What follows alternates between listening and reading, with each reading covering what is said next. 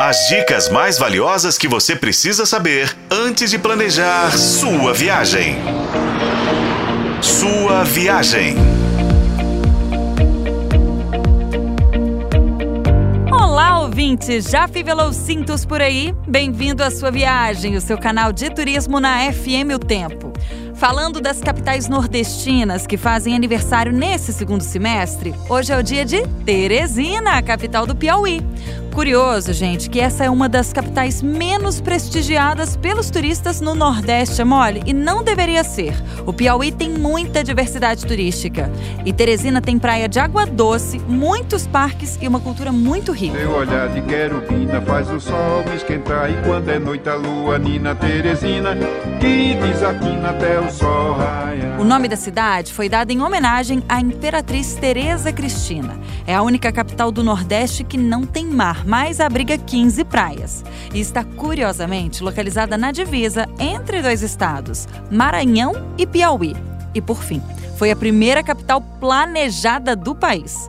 A mais novinha das capitais nordestinas está completando 171 anos. E fica, querido, que vai ter bolo. É pique, é pique, é pique, é pique, é pique. Em Teresina, você deve se hospedar no centro, nos bairros de Fátima ou Jockey.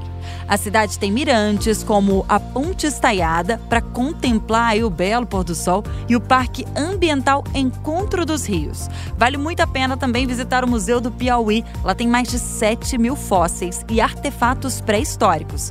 O Mercado Municipal, o Polo Cerâmico de Poti Velho e a Igreja de São Benedito fortemente ligada à escravidão. Teresina é muito arborizada também, gente. Pode ficar à vontade para escolher um parque para passear, porque são ao menos 10.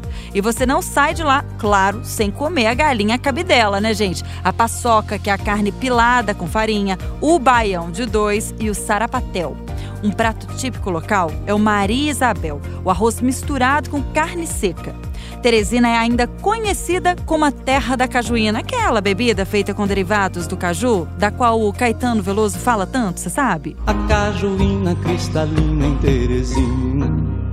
Realmente, com tantos atrativos assim, Teresina tá de parabéns. Na sua próxima viagem, ouvinte, ao Nordeste, combina aí Teresina com o litoral piauiense, que é um dos mais curtos, só 65 quilômetros.